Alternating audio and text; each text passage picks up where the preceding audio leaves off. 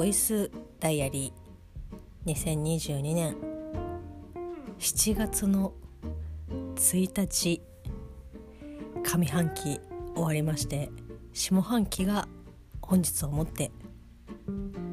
本日をもってって言い方はあれだなスタートいたしました。ミオのボイスダイアリーこの番組は私ミオが日々起こったことをつらつらと喋っていく恋日記ポッドキャスト番組です。よろしくお願いします。やっと土曜日がまあもう日付が変わっておりまして土曜日になっているわけなんですけど。やっとですよ。もうちょっとですね。かなり眠たいですね。かなり眠たいというか、まあ、ちょっとさっきもう半分寝ててちょっと顔洗もう寝ようって思って顔洗ってでちょっとタバコを吸ってもう寝ようかなって思ったんですけどちょっととあることをこれは何だろうな忘れないうちにアンサーを返しておいた方がいいかなと思ってちょっとねここだけ話してもネムネムしようかなというふうに思っておりますがまあざっとの今日の一日の振り返りは昨日棚卸しまあ日付変わっちゃってますけど、えっと、6月の30日にですねお店の棚卸し、まあ、朝の朝じゃないや12時に入って、えっと、夜の9時までの時間まあ一応、まあ、9時間労働の、まあ、1時間休憩っていうことだったんですけど、まあ、正直ですねその日はもう朝の6時半ぐらいから起きてて、まあ、母親と、まあ、母親がね無事に、まあ、これもまたちょっとね改めて話したいんですけどもうその改めて話したいんですけどっていうことがもうどんどんね溜まってってちょっと今度あの書き出して何を喋ってないのかっていうのを書き出した書き出していかないとどんどんなんかこう消えてってるなっていう感じがあるんですけど、まあ、あの機種変をしましていわゆるその、まあ、iPhone を彼女は使っているんですけど母親は。初めてですね、まあ、クイックスタートなるものをやりまして、まあ、そこに至るまでにもう七点抜刀してえなんでできないの？えー、みたいな。あの私がほぼやったんですけどそれでもえなえなんで？みたいな。なぜバックアップが取れない？みたいな。ので、えーと、七点抜刀しておりまして、まあえーと朝の7時ぐらいからえー、11時ぐらいまでかかりました結局でそこから、まあ、無事終わって私はこう店に向かってっていうのでもうほぼ、えーと、結構な時間起きてで今日また1日、まあ、納品がいっぱいあるということもあり朝の9時から入り、えー、今ですよ、まあ、もちろん今まで仕事したわけじゃないですけどもうやっと乗り切ったなっていう感じで。なんとか生きております。そしてですね、まあ、今日はですね、まあ、7月の1日は、えーと、私が日々聞かせていただいておりますポッドキャスト番組「大々だげな時間の」えー、YouTube 生配信があったんですけど、まあ、ちょっとですねいろいろな情報量が多くて、えーと、まず情報の整理と気持ちの整理がなかなかこうね、まあ、気持ちの整理はまあもうあそうか分かった。じゃあそれに向かって私もちょっといろいろ計画を変更していこうみたいな感じで計画を変更していこうというかまあなんかこう別のアプローチの仕方をちょっと考えていこうかなっていうふうに思ったりとかしてまあこれはちょっとねえっ、とゆえーダゲナジ友の会の、まあ、内容になるので、まあ、これが公になるのかどうかっていうのはちょっと、まあ、どのタイミングかとか分かんないのでちょっとここでは控えさせていただきますけどまあいろいろなんか発表があってっていうことで。でまああの友の会のこの生配信ではですね、まあ、結構いろんなお話、まあ、真面目な話もされてたりとかする時もありますし、まあ、岡谷さんのですねこうなんかこうおかよさんの最近なんかあったみたいな。この本編いつもね配信してる本編とはなんかちょっと,、えーと、違った感じでお話をされる時間があったりとかある時とない時とかありますけど、まあ、最近結構あったりとかしてで、まあ、そのお話とかもね、まあ、楽しく聞かせていただいてたんですけど、まあ、ちょっとここだけ、えー、まあ、ネタバレというかあの、まあ、差し支えない程度かなと思うのでちょっとここだけね、えーと、お話をね、えーとさせていただきたいんですけど、まあ、あの野球の話になりましてでまあ、結論から、えっと、申し上げますと、まあ、私が前にですねこう野球クイズということでタッチアップは何でしょうっていう、えっと、話をですねさせていただいたと思うんですけど、まあ、あのその話が全くこうね生かされていなかったんだなっていうことが あの、まあ、この YouTube 生配信は、まあ、当然その会員限定なので、まあ、このリンクは公開はされていないんですけどアーカイブとして、えー、追って、えーとまあ、聞くことができるんですね。で、まあ、その野球の話になった時になんかちょっとね又助君と,、えーと電話で話してたかなんかでちょっとなんかうまくこう途中聞けてなくてでざっとなんか聞いた時にあれ？これはなんかこうタッチアップのことをなんか言ってるのかなとかって思ったんですけどなんとなく私が答えたコメントで答えたことがなんか本当にまあこう合ってるのかなどうかなっていうので分かんなかったんでちょっとまあ改めて聞いてちょっとお答えしますっていうのででさっきですねこう聞き返したんですけどああなるほどあのタッチアップのシステムがあまりうまく伝わってなかったんだなっていう ことがですね改めて判明いたしまして、えー、まあちょっとねああまあ確かにな分かりづらいよなって思いながら。まあ、そもそも岡谷さんがランナーをよランナーがすでに分かっていないというまああの結構ね野球とかってその呼び方とかがその外来語と、まあ、日本語で結構ごちゃごちゃになってることとかも結構あるので、まあ、ちょっと分かりづらいかなっていうのもありますし、まあ、そもそもその戦術的なことに対しての名前だったりとか、まあ、その。まあ、あの野手の、えーと、ポジションの名前だったりとか、まあ、内野外野、えー、ございますけど、まあ、外野は3人ですね。で内野は、まあ、こうピッチャーキャッチャー含めましてピッチャーキャッチャー、えー、ファーストセカンドショートサード、えーと、6人で、えーと、構成されております。でそのプラス、えーと、外野、えーとまあ、センター、まあえー、とレフトセンターライトですねはい順番で言うと。一応順番がある順番があるというかまあこうポジションの数字的なものでそう呼んでるんですけどまああの多分今言ったのもちょっとピンときてないと思いますけどまあそういうねそれぞれポジションに、えーと、ポジションっていうのは、まあ、守る場所ですけど守る場所のにもう名前がついているという感じでございます。でまあ今日、えーとまあ、ちょっとお話が出たのがまあ、ランナーが、まあ、話してたのが二塁にいる時に、えっと、バッターが打ってでその間に、えっと、二塁の、えっと、ランナーまあそれですね。あのベースを踏んでいる人です。はい。えっと、ベースはあの四角いやつです。四角いあのなんクッキーみたいな形のあの白いクッキーホワイトチョコクッキーみたいなやつを踏んでいる人です。踏んでいる人がまあえっと二塁、えー、待ってそもそも二塁が分かるんだろうか。えっとあの順番で言うと,、えーと、打つ人は最初、えーと、ホームベースにいますよね。あのなんかちょっと家みたいな形の、えーと、ホームベース、えー、と白い、えー、と板チョコのところで、えーと、打つ人。ピッチャーが投げた球を、えーと、打つ人が、まあ、バッターで最初いますよね。で打った後にそのバッターは、えーと、次、えーとまあ、一塁に行くんですけど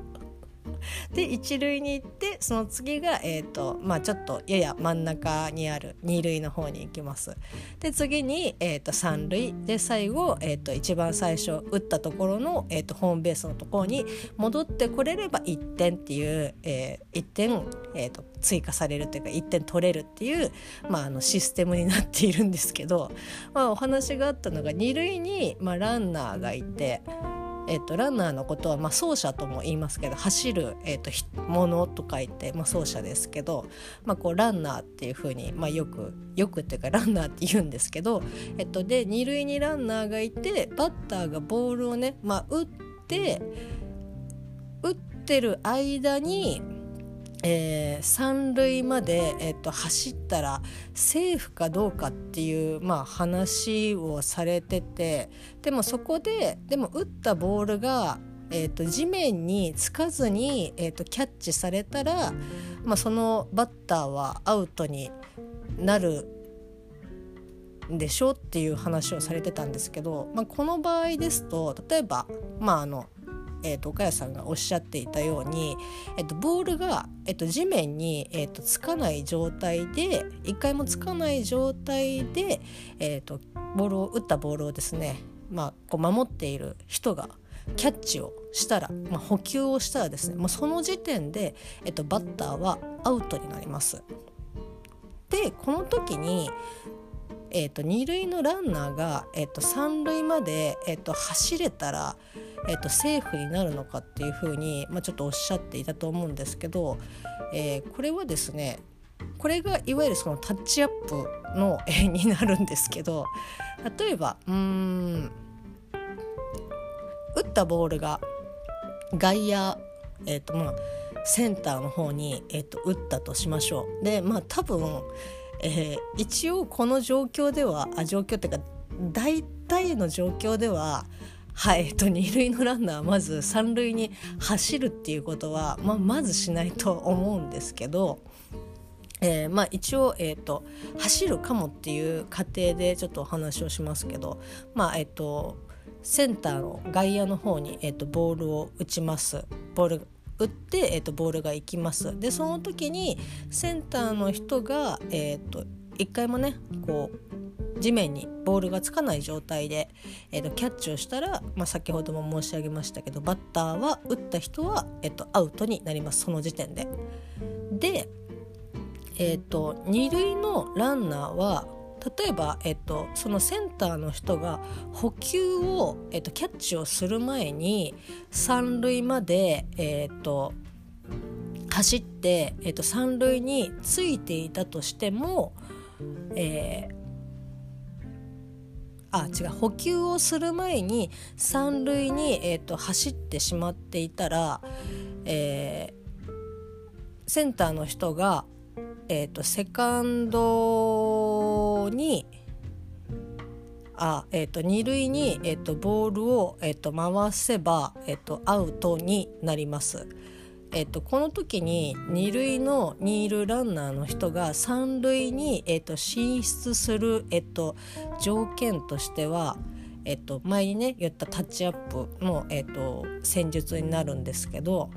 えっと、二塁の人は、まあ、バッターが打ったって思ったらまあ、2塁に1回こう戻っていつでもこうスタートを切れる状態で、えっと、ベースを踏んでなきゃいけないんですね。で、えっと、センターの人が、えっと、ボールをキャッチしたら三塁に進むことができるっていうもうこれはもう何て言うんですかねもうルールで決まっているので。なので、えーと、打った時に三塁にもう、えーとついていたとしてもそれはえーとまあ、事実上、まあ、アウトにされてしまうので、えーとまあ、大体打った瞬間には、えーとまあ、フライが上がった瞬間には、えーと、三塁に進むということは、えーと、しないです。はいまあ、で、えーと、なんでまあセンターに上がっフライがいった時に、まあ、大体ねあの三塁に走らないかっていうと、えー、なんだろうな距離的に、えーと、アウトになっちゃう。まあよ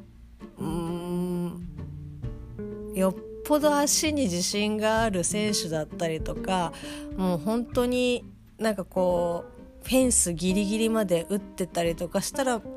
とかもう、えっと、走んなきゃいけないぐらいの、えっと、点差とかだったらもしかしたら走るかもしれないですけどあんまり走んないかな。あーでもセンターだったらどうかな。まあとにかく例えばえっ、と例えばじゃないな。うん。キャッチをしてから、えーと、じゃあ三塁に走ろうと思ってセンターの人がキャッチをした瞬間に二塁の、えーと、ランナーが三塁に走ったら、えーと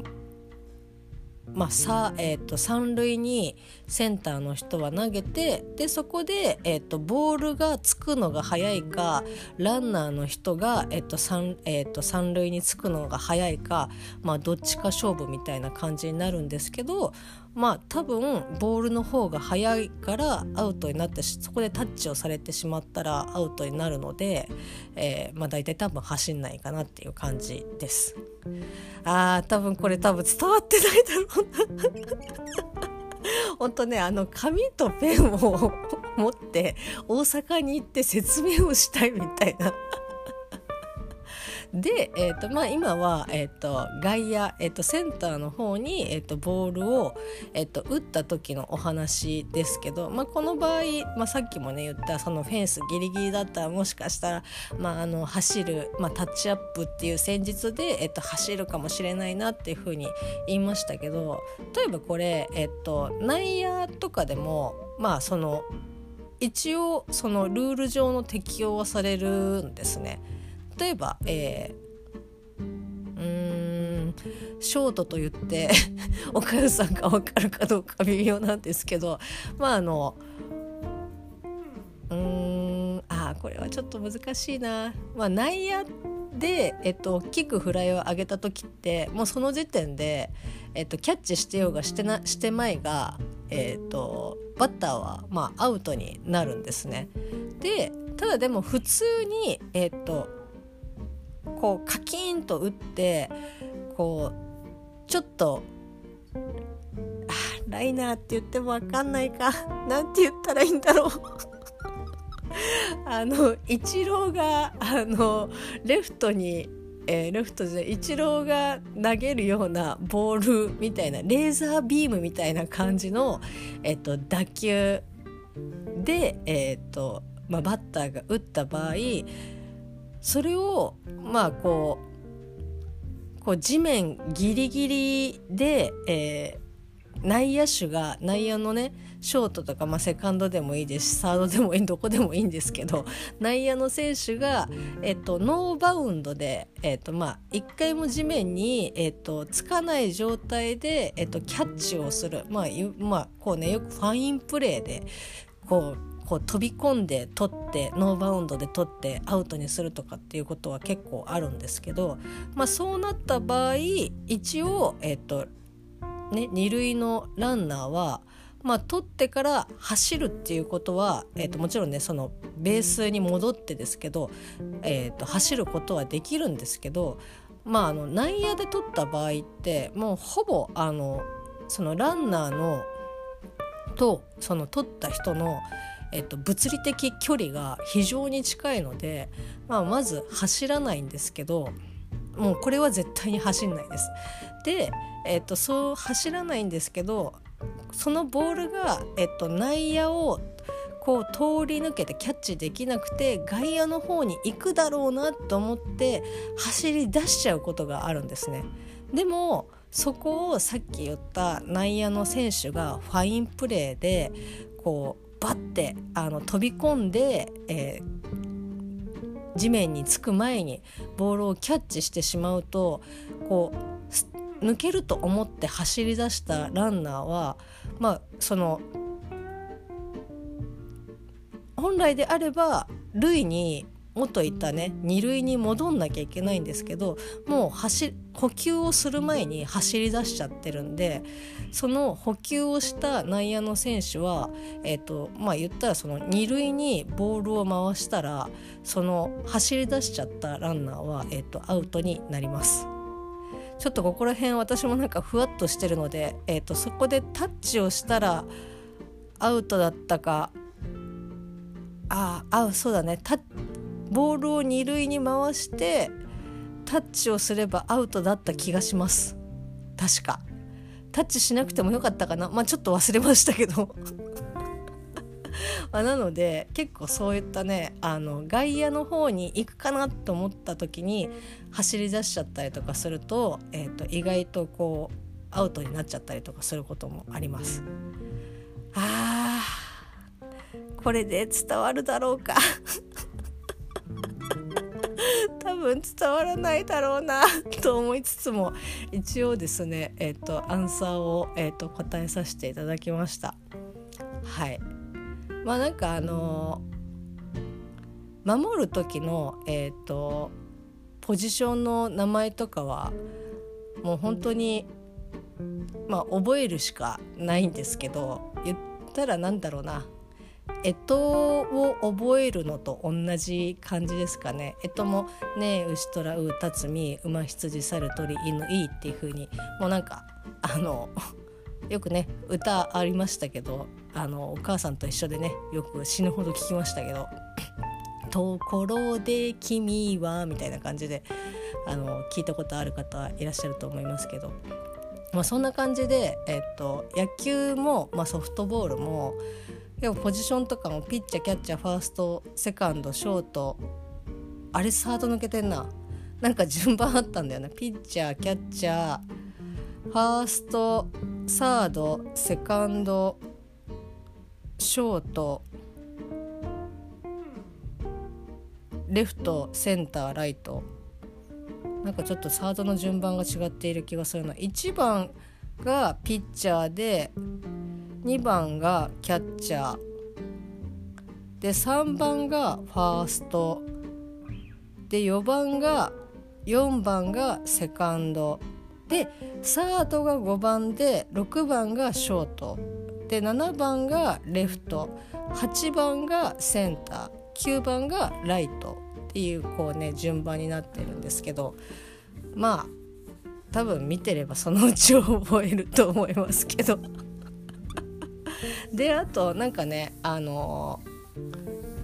センターにお客さん入れないみたいな感じのありましたけどあれもちょっと私もなんかなんでそうなのかっていうのはちょっとわからあの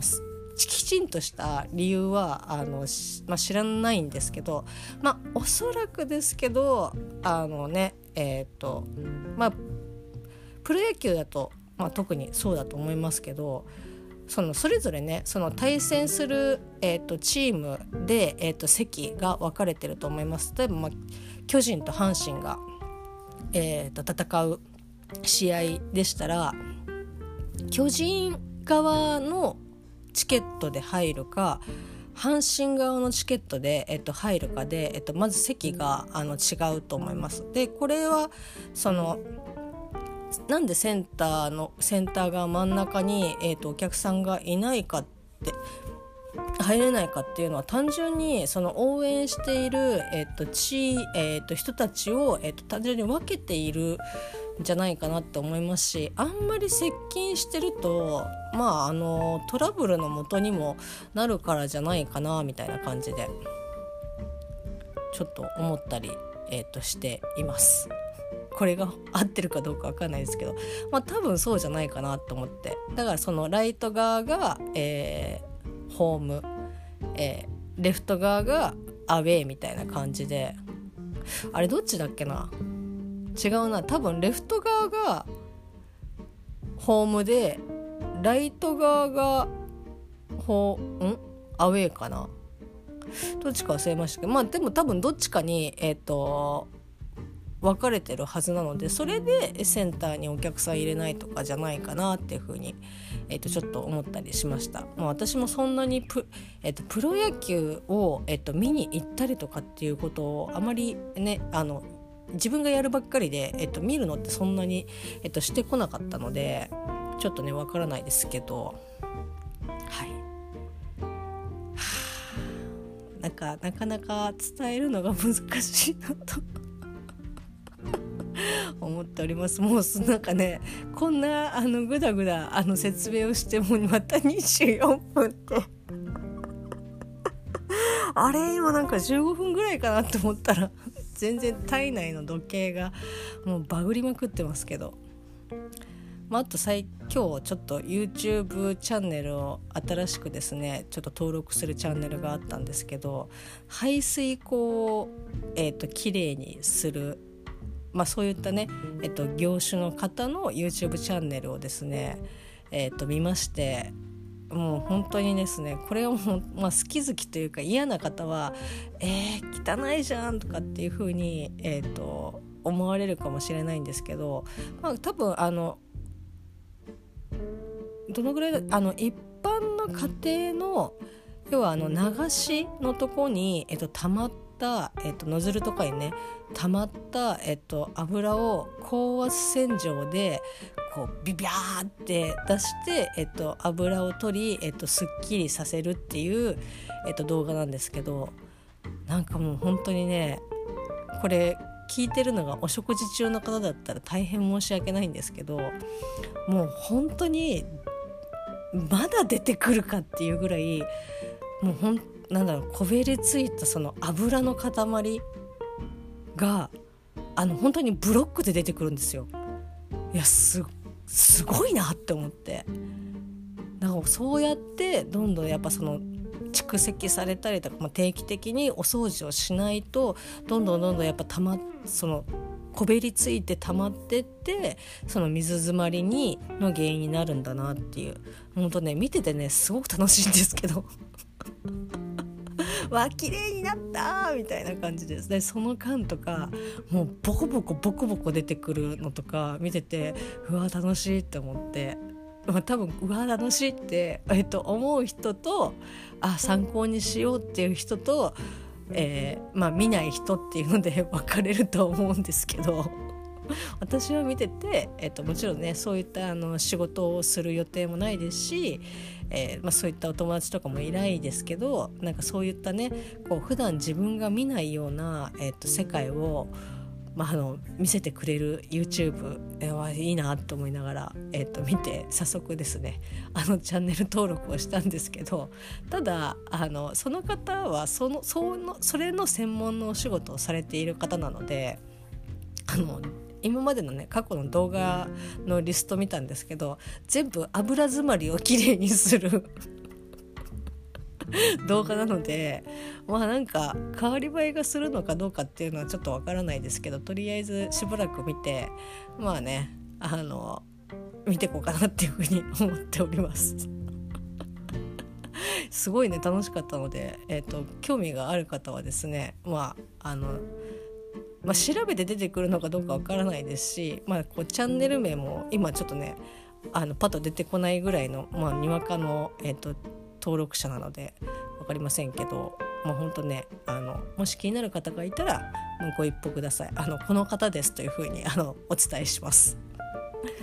はい。ああとねちょっとそうもう一個ね話したいことがあったの。そうなんです。あの今日ちょっと TBS ラジオのアトロクのムービーウォッチメンを、まあ、ちょっと聞いてたんですけどあのニューオーダーをですねなんかこう映画表をやっててでまあ、ニューオーダーでま検索して、まあ、こう予告の動画とかのサムネとかを見た瞬間にうわちょっとこれ見たいけどもうすでに何だろうな。もちろんその現実にその起きているというかもうその全然そのフィクションもうあの架空の話ですっていう風に言えないぐらい本当にその現実的に、えーとまあ、起こり得ることもしくは起きていることに近い、えーと、ことの、えーと、描写なんですけど、まあ、それでもなんだろうな。あ生理的にちょっときついなっていうふうにえっとまあ、もうそもそもその予告もちょっとちゃんと見れてないんですけど、うん、なんかあの、まあ、それを、えーと、ムービーウォッチメンで、えーとまあ、映画表やっててで関東でですね、まあ、い本当1箇所しかやってなくてそれがですねあの牛久を、えーと、公開されていたイメージフォーラムさんの方でなんかやってたんですよね。であここでやってるんだって思って見たら、えっと、公開が今日までっていうでしかも、えっと、絶賛まだまだ仕事終わってない時間が最終の回でうわ見れないのかと思ってちょっとねそれがすごくあのショックというかもっと早く知っとけばよかったなっていうふうに思って。まあでもサブスクないしもしくはなんかデジタルか、まあ、あの円盤でもいいんですけどもしねちょっと見れる機会があったら、えっと、見てまあ見てみたいっていうかかなりまあ結構きついなとは思いますけどちょっと見てみたいなというふうには、えっと、思っています。であともう一個は、えっと、フリー、えっと、アニメーションですけどなんかね、えっとまあ、これも映画表でやってた映画なんですけどまだ全然あの本当にこの間瀬戸内寂聴さんの映画見た、えっと、劇場、えっと、角川シネマ有楽町ではまだ7月の何日から公開みたいな感じで、えっと、まあ6月の頭ぐらいに公開始まった10日に始まった映画なんですけど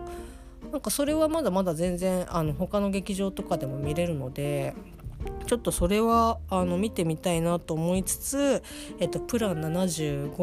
も、えっと、だいぶ気になっていてあーちょっとどっちか先に見に行きたいなと思っているんですけど、えーと、気持ち的にはちょっとねプラン75プラン75は、えーと、今日、えーと、7月の1日から公開なんですけどいやちょっとまあ見てみたいなっていう感じはすごくあります。で、えっと、両作品ともおそらくですけどまあ楽しくない映画だろうなっていう、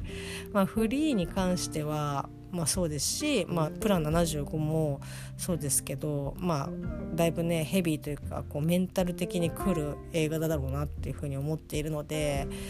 まあ、元気がある時にかつ、まあ、近日中にはちょっとどっちか見ていきたいなっていうふうに、えー、と思っています。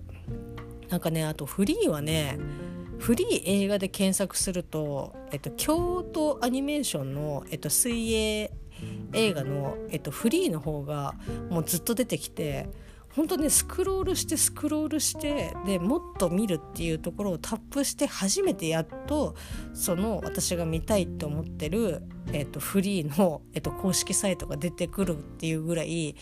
あのね京アニがあのもう強すぎて あれ出てこないなみたいな感じなんですけどもしね調べる方いらっしゃったらあのめげずにですね諦めずにあの下までねスクロールしてもらえればえっと、このフリーの映画はアルファベット、えっと、大文字で FR、えっと、EE なのでアニメの方は、えっと、小文字の、えっと、FREE びっくりマークなのでちょっとねそこだけあの区別して見ていただければなというふうに思います。はいちょっと映画もね見たいしなんかほんといろいろやりたいことがあったりとかするけどまあなんか周りの流れだったりとか自分の心境の変化だったりとか、まあ、そもそも物理的な時間だったりとか体力だったりとかっていうのでもう本当にまあ今日からねあの下半期が始まりましたけどなんかもう本当にしっかり気を持たないと一瞬で今年終わるなっていう感じなので。ほんとね一個でもちょっとなんかあの達成できればなっていうふうに、えーと、思っております。はい、えーと、7月の1日、えーと、下半期スタートいろいろなことがありましたが頑張って、えー、ね、過ごしていきたいと思います。はい、ここまでお付き合いいただきありがとうございました。まだまだね、ちょっとあの、明日は、えっ、ー、と、土曜日はちょっと気温が下が、まあ、ちょっと気持ち下がるみたいな感じですけど、本当まあ、酷暑手前の、えーと、猛暑でございますので皆様どうか、えーと、十分に、えーとまあ、熱中症とかね気をつけて水分補給あの時間を決めて、えーと、と補給をしていただければなというふうに思います。それではまた明日